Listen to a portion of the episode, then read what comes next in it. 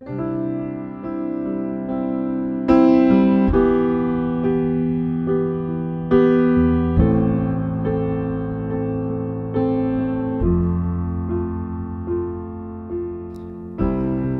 salutăm în numele Domnului Isus și vă spunem un bun venit la transmisiunea podcast a Bisericii Române Filadelfia Atlanta. Această serie face parte din tema anului 2017, un nou început, centrată pe aspectele vieții fondate pe dragostea lui Hristos.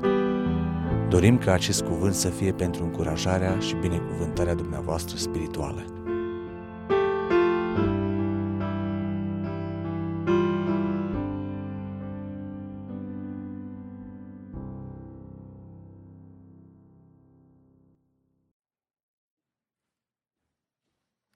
Lăuda să fie Domnul! El este regele regilor și Domnul domnilor și toată viața noastră este ancorată în El, binecuvântat să fie numele Domnului.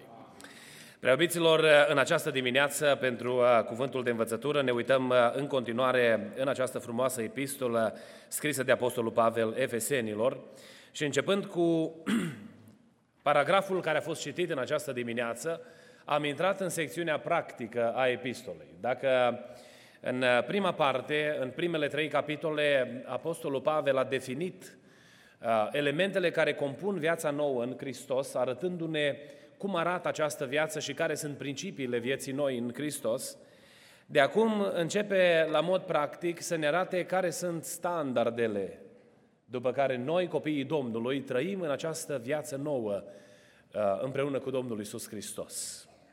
Capitolul 4, uh, primul paragraf, ne vorbește despre unitatea și diversitatea din biserică și cum operează sau cum lucrează acestea două împreună, cum au fost lăsate de Dumnezeu pentru a, a, a împlini obiectivul pe care îl are Dumnezeu și cum putem noi, în mod practic, să împlinim această chemare a lui Dumnezeu.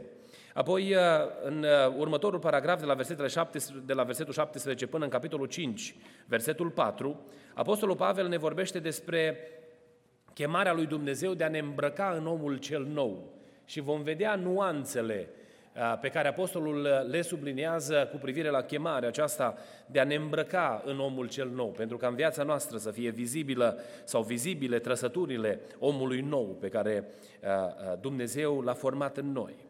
Și apoi chemarea din capitolul 5, versetele 5 până la 21, este um, să umblăm în neprihănire și vom vedea la momentul potrivit care este maniera în care omul neprihănit trăiește, cum arată umblarea noastră în neprihănire.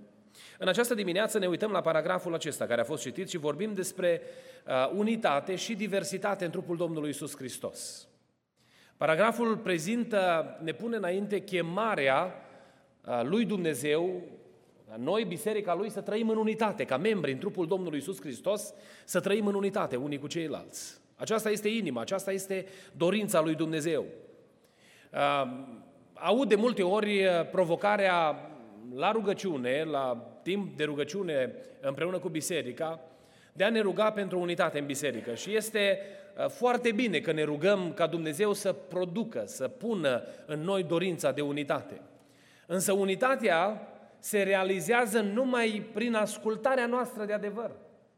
Uh, maniera în care operează unitatea în biserică este când fiecare mădular sau fiecare membru al bisericii își aduce contribuția pentru închegarea trupului Domnului Isus Hristos. Uh, unitatea nu este ceva mistic, abstract, care uh, se întâmplă așa undeva în aer, Dumnezeu ne leagă. Dumnezeu a pus, la, a pus temelia unității noastre, care este Hristos Domnul. Ori noi, stând în Hristos Domnul și împlinind faptele lui Dumnezeu, trăim în unitate unii cu ceilalți. Modul în care ne raportăm unii la ceilalți produce unitate sau produce separare.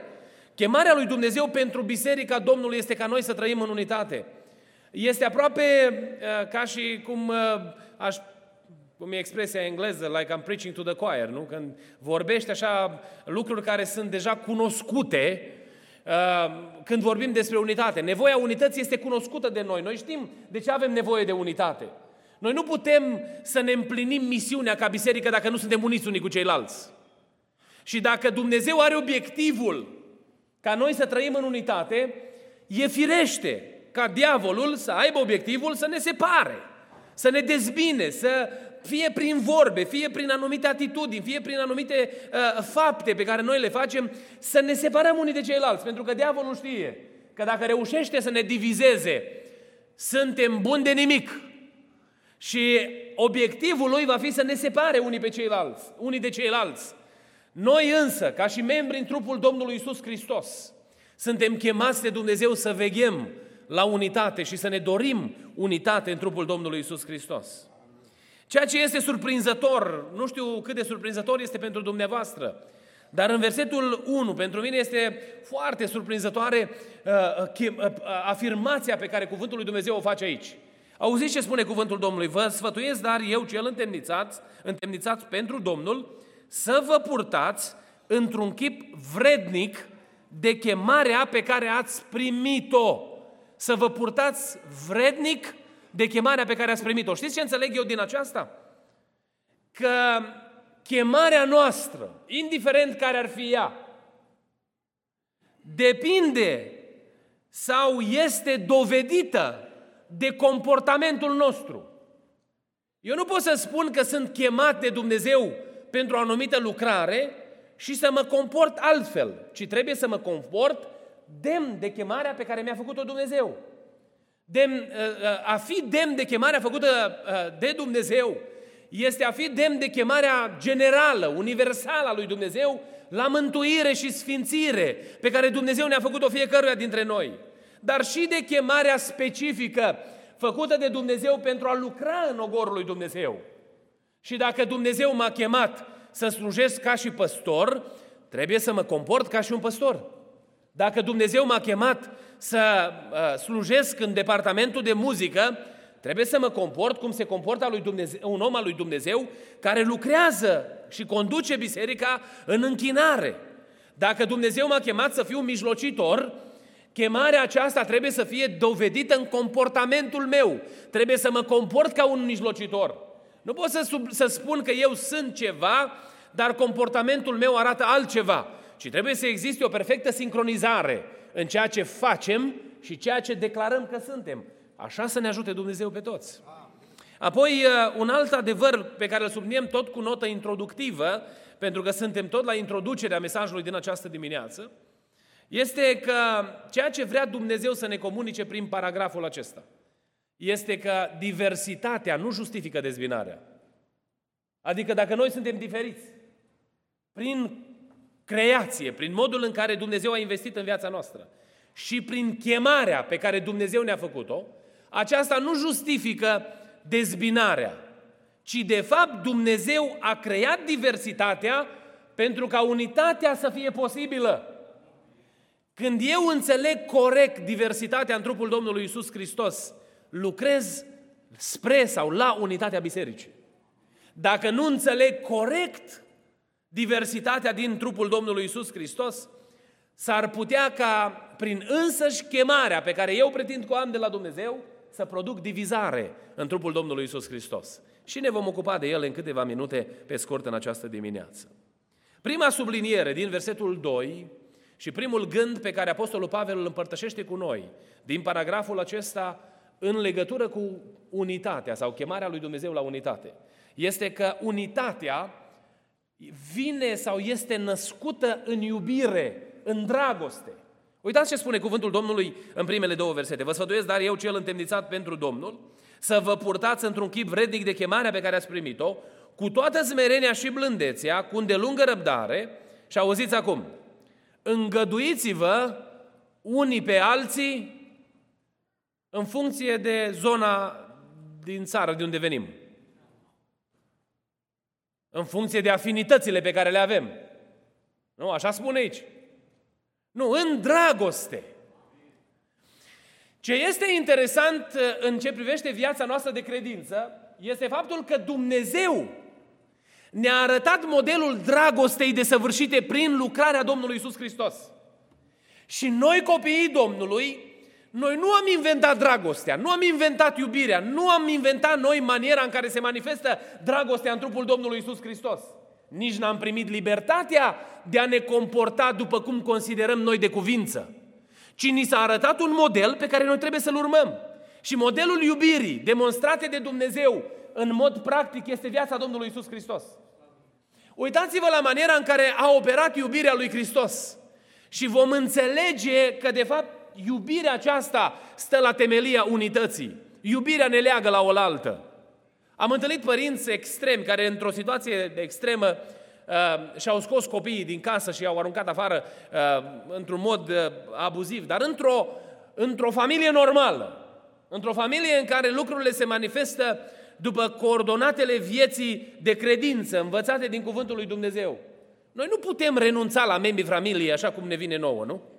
Adică mă trezesc într-o dimineață și zic, ok, nu mă mai interesează de copilul cu tare, din copiii pe care mi-a dat Dumnezeu. Sau nu mă mai interesează de soție și poate să iasă afară, nu? Nu, ci din contră, când ne gândim la familia noastră, am face orice pentru casa noastră, nu? Dom'le, să nu spună cineva ceva de rău de copiii noștri. Că ne ia foc bagajele, nu? Sau dăm foc la bagajele altora.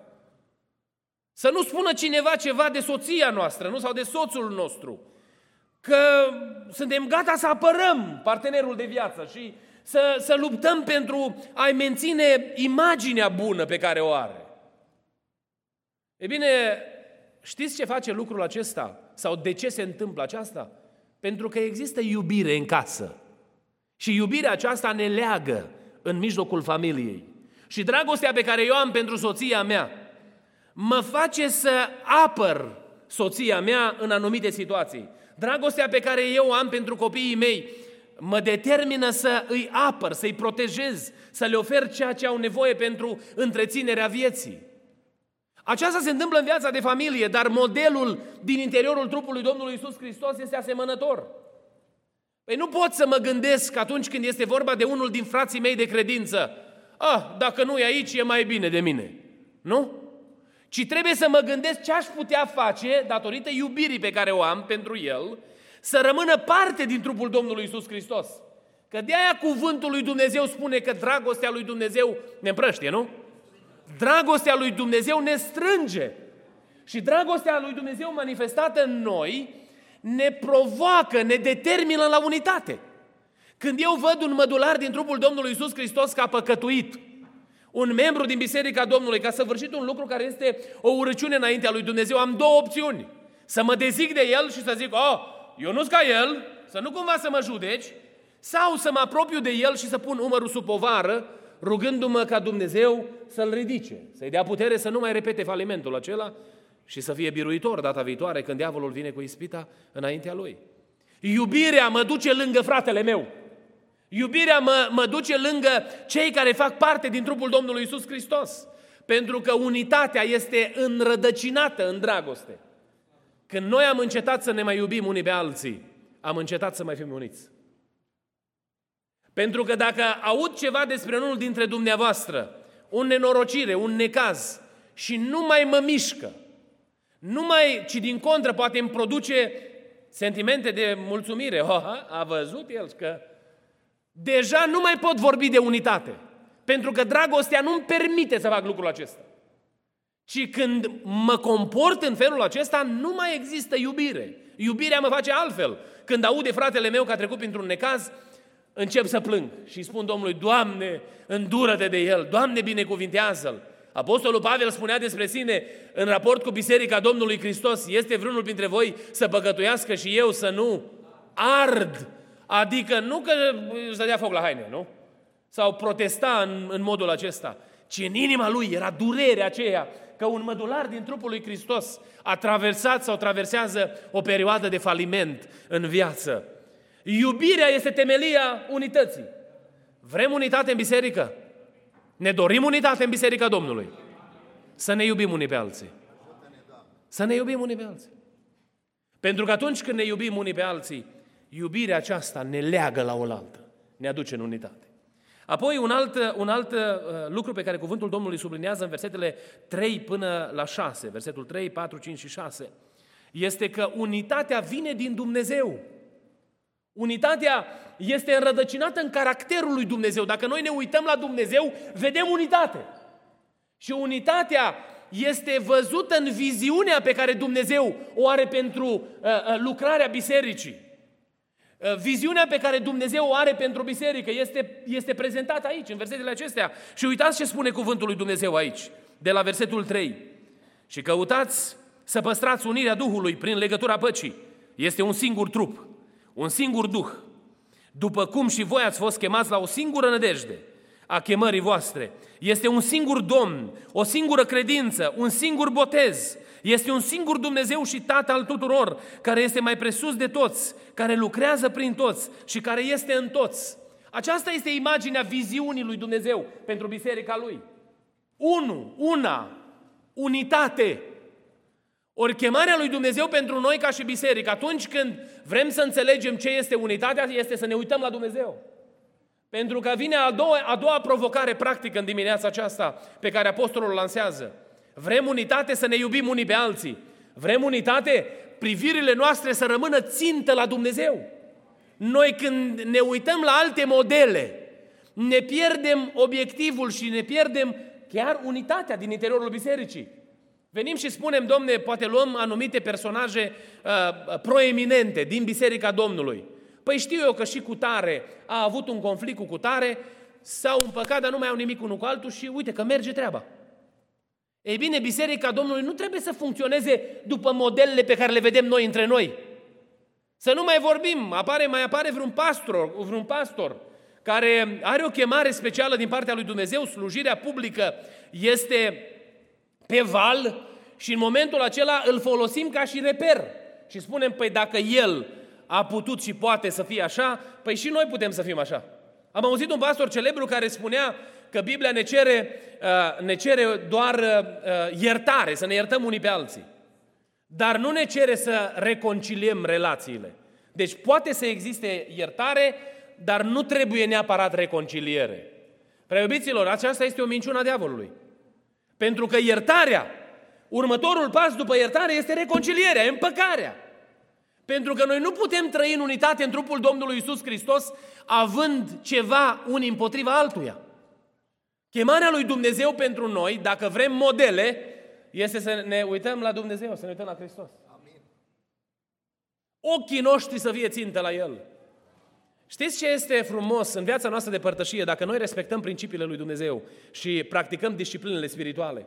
În momentul în care eu mă duc dimineața să stau de vorbă cu Domnul, îl văd pe Domnul și de acolo știți ce se întâmplă?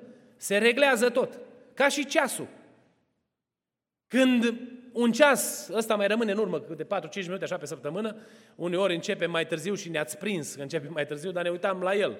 Sau termina mai târziu. Și ce facem cu ceasul când vrem să îl reglăm. Punem un ceas atomic, unul bun, și ne uităm la el cât e ceasul. Acum avem toți celulare, ceasurile după noi, suntem atâtea ceasuri avem după noi că nici nu mai știm la care să ne uităm. Dar luăm un ceas bun și îl reglăm. Ei bine, asta se întâmplă în părtășia de dimineață cu Dumnezeu. Iulian, care a fost debusolat în ziua precedentă, când vine înapoi în prezența lui Dumnezeu, îi reglat, pentru că din prezența lui Dumnezeu vine conștiența situației prin care noi trăim și înțelegerea așteptărilor lui Dumnezeu. O, Doamne, ajută-ne să ne uităm la Tine. Să nu ne luăm modele din lumea aceasta pentru a ne justifica uh, anumite acțiuni sau anumite fapte, ci să ne uităm întotdeauna la Hristos Domnul, modelul Lui să-L urmăm, pentru că este modelul perfect. Eu nu cred că dumneavoastră ați fi vrut să reglez ceasul ăsta după ceasul pe care l-am eu pe noptiere acasă. Dimineața la ora 6, ceasul ăla era 4. Când m-am uitat la el, era de fapt 4 PM. Ci vrem să ne asigurăm că ne reglăm ceasul după unul bun, da? Ori imaginea pe care ne cere Dumnezeu este Hristos Domnul. El este imaginea unității și prin viziunea revelată de Dumnezeu în cuvânt. Apoi, unitatea și darurile de slujire. Aici este, ăsta este un subiect foarte vast. Eu mă uit și prezint în, în, înaintea dumneavoastră imaginea aceasta a unității din pasajul acesta, în modul în care Dumnezeu a așezat darurile și slujirile în biserică. Versetele 7 până la 12, din considerente de timp, nu le mai citesc în, în, în această dimineață, ne spun, ne prezintă lucrările, darurile care funcționează în biserică. Și știți ce înțelegem de aici? Că darurile spirituale slujesc unității în trupul Domnului Isus Hristos.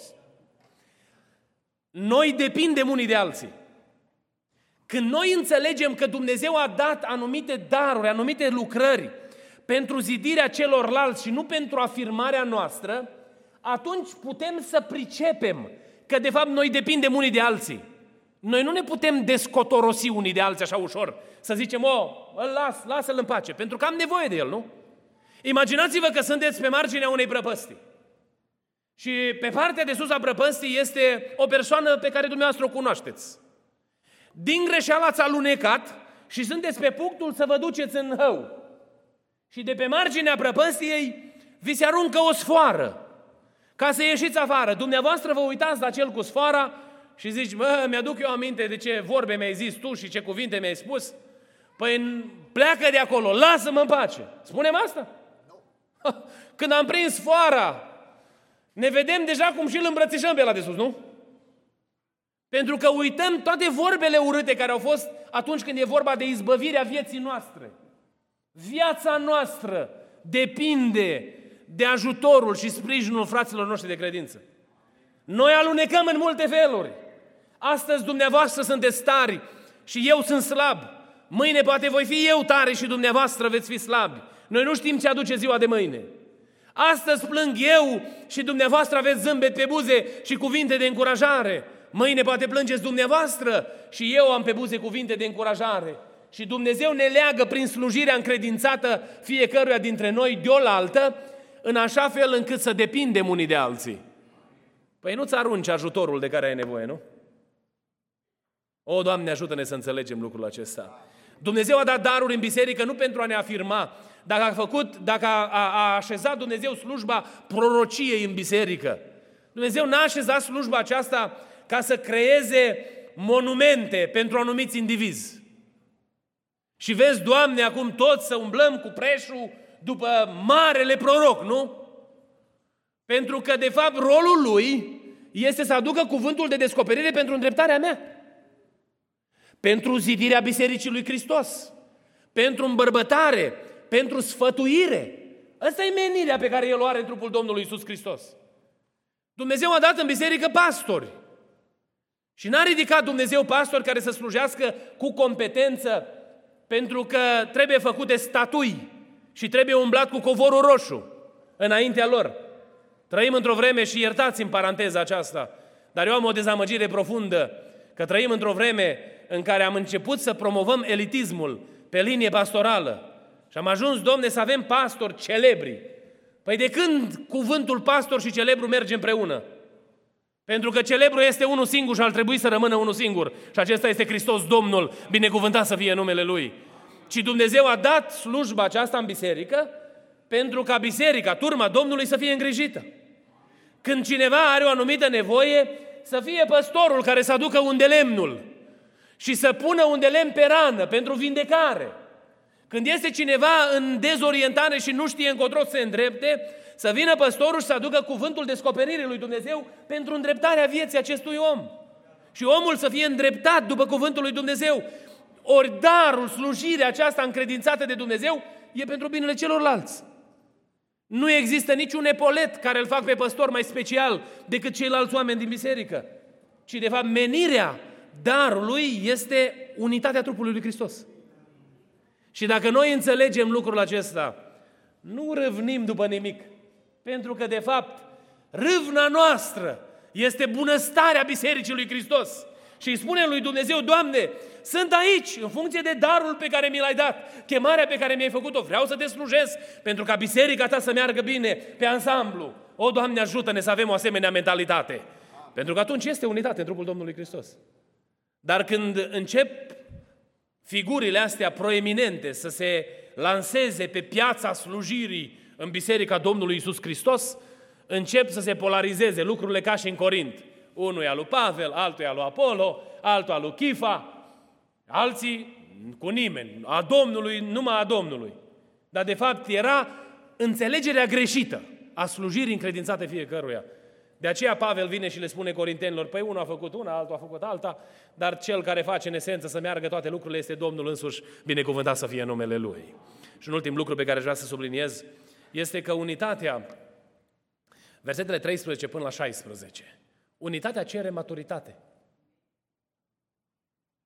Dacă aș veni la dumneavoastră, la oricare dintre dumneavoastră, ca și păstor al bisericii, și v-aș chema așa deoparte și v-aș spune între patru ochi, ești copil spiritual, ești prunc spiritual. Cum v-ați simțit dumneavoastră? Cum ne-am simțit să spună cineva, măi, ești imatur?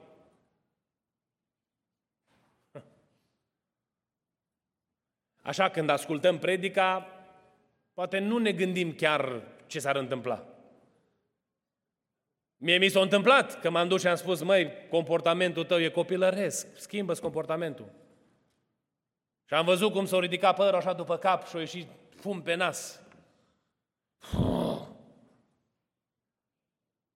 Pentru că nu ne place să ni se spună că suntem imaturi spiritual, nu? Și dorința mea este ca nimeni să nu-mi spună că sunt imatur spiritual. Păi și pe mine m-ar deranja, să nu credeți că eu sunt mai diferit decât dumneavoastră. Dar dacă mă deranjează așa tare, soluția știți care e? Să cresc. Să nu mai fiu imatur. Unitatea este produsul maturității spirituale.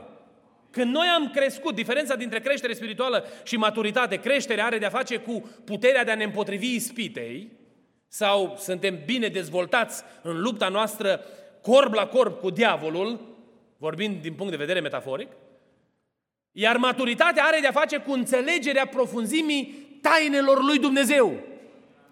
Și asta mă determină pe mine, Iulian, să văd de pildă că într-o anumită situație când un frate sau o soră din trupul Domnului Isus Hristos rostește o vorbă ne- neînțeleaptă, să văd că în spatele acelei persoane este ispititorul care încearcă să îmi cauzeze durere sufletească mie. Care încearcă să mă separe de persoana aia. Urmăriți dumneavoastră dacă este o persoană pe care doriți să o ajutați spiritual, Diavolul se va lupta cu orice preț să oprească procesul acesta și dumneavoastră să nu puteți să ajutați persoana aia.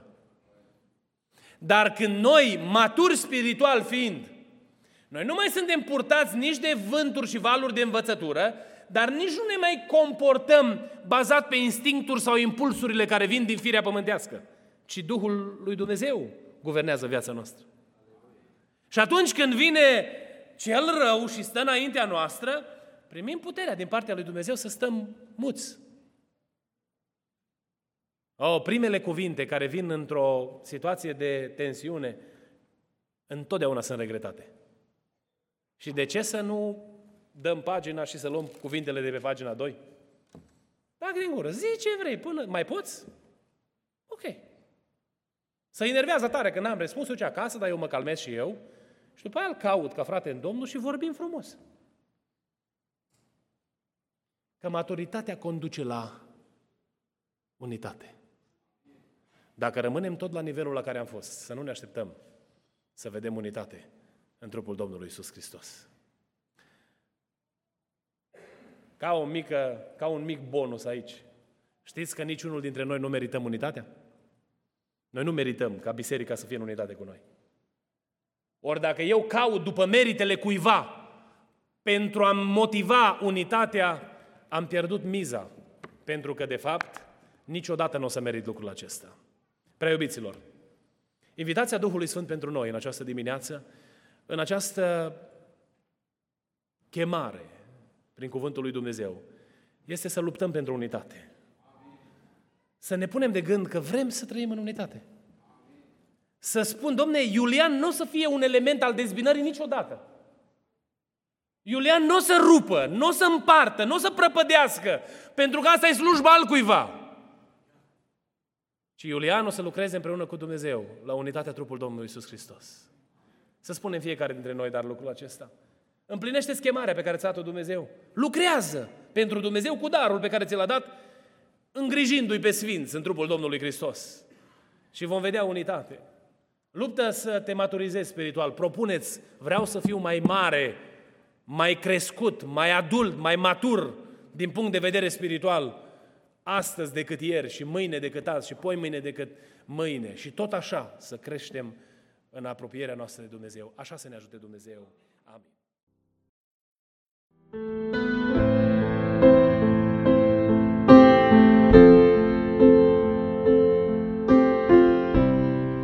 Vă mulțumim pentru că ați ascultat mesajul acestei săptămâni și ne rugăm ca Domnul să vă umple inimile de încurajare și speranțe noi.